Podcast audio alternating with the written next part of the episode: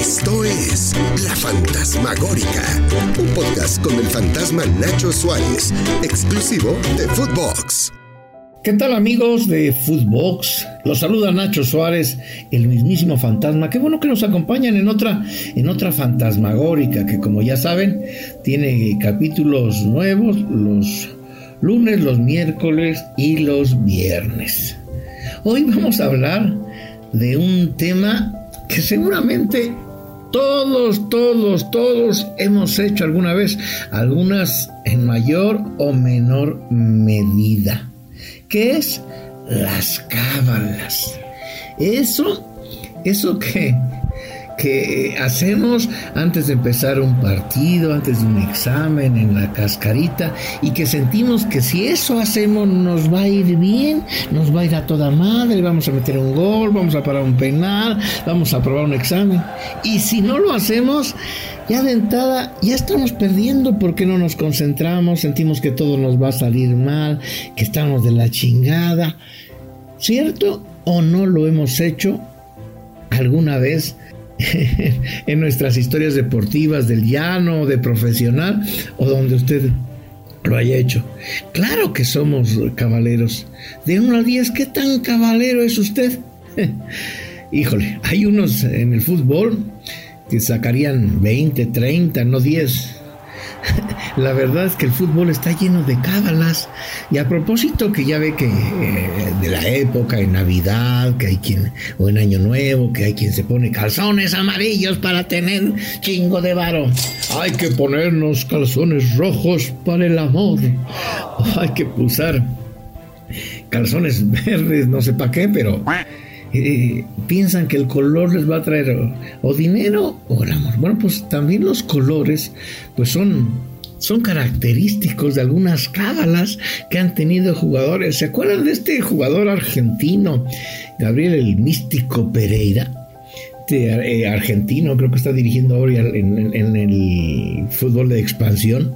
Bueno, pues cuando jugaba ahí eh, con el Atlante, que era la gran figura eh, de este Atlante, que hizo campeón el profe Cruz, bueno, pues este Gaby Pereira confiaba que le iba muy bien porque tenía y usaba una banda roja en la cabeza y qué y calzones color rojo y los usaba porque dijo, le dijo una vidente, no sé si o no, pero una pinche vidente, le dijo que el color rojo le haría frente a la envidia.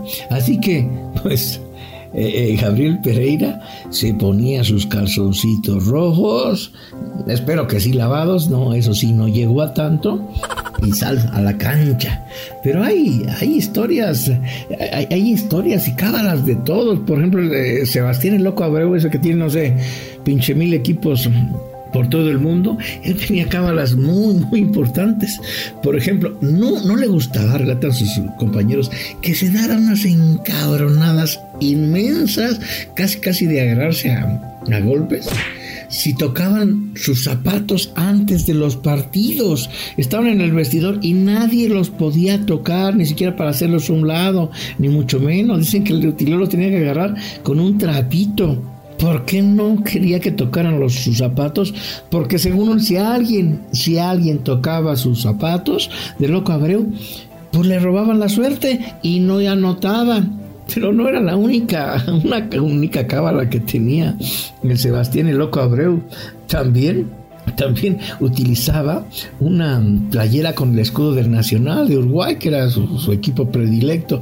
Una vez cuando jugaba con Monterrey se le olvidó en su casa y tuvo que mandar al utilero, al utilero, en un coche, en un taxi, para que fuera por su playera del escudo nacional, porque si no, si no se la ponía abajo, iba a jugar mal y no le iban a salir bien las cosas. Y ahí tienes en chinga al pobre utilero recorrer medio Monterrey para llegar a este, para llevar la playera del Nacional que se tuvo que poner el, el Sebastián el Loco Abreu. ¿Y saben qué pasó? Pues no metió gol ese día. Dijo, ah, pues es que quizá la tocó el utilero, le echó la culpa al utilero. Ricardo La Volpe, bueno, Ricardo La Volpe tiene como pinche mil cábalas. Pero muchas.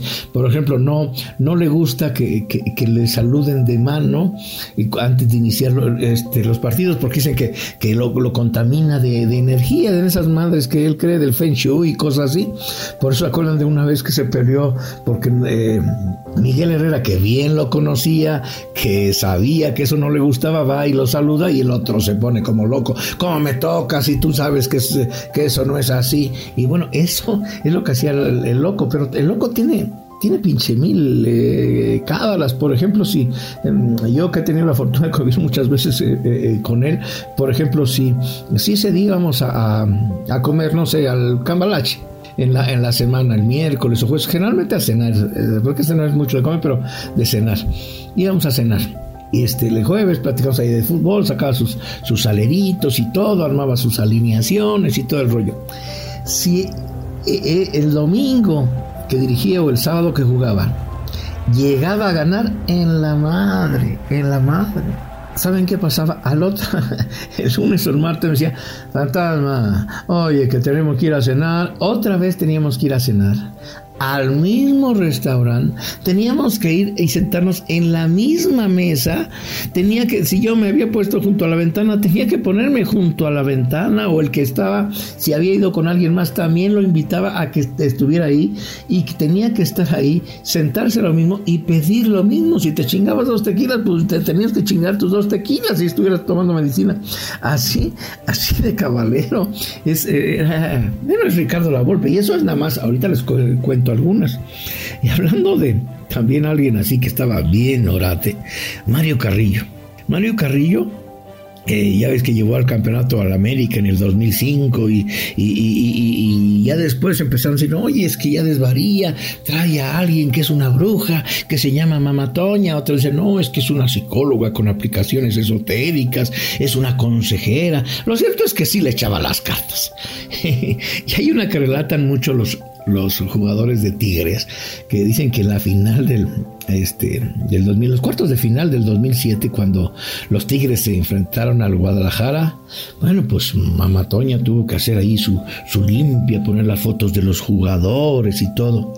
Y entonces dijo, no puede ser, hay malas vibras. La gran figura de esos tigres era Walter Gaitán, el divino. Dijo, no, Aquí yo veo, siento vibras de, Walter Gaitán. Tiene malas vibras, no puede jugar porque vas a perder. ¿Y qué creen que hizo Mario Carrillo? pues sentó increíblemente a Walter Gaitán, no jugó, alineó a Edgar García de Dios, creo que se acuerda, porque él sí tenía buenas vibras, le había dicho, mamá Toña, ¿Y qué creen que pasó? los Tigres, los Tigres de Carrillo, fueron eliminados en esos cuartos de final desde 2007.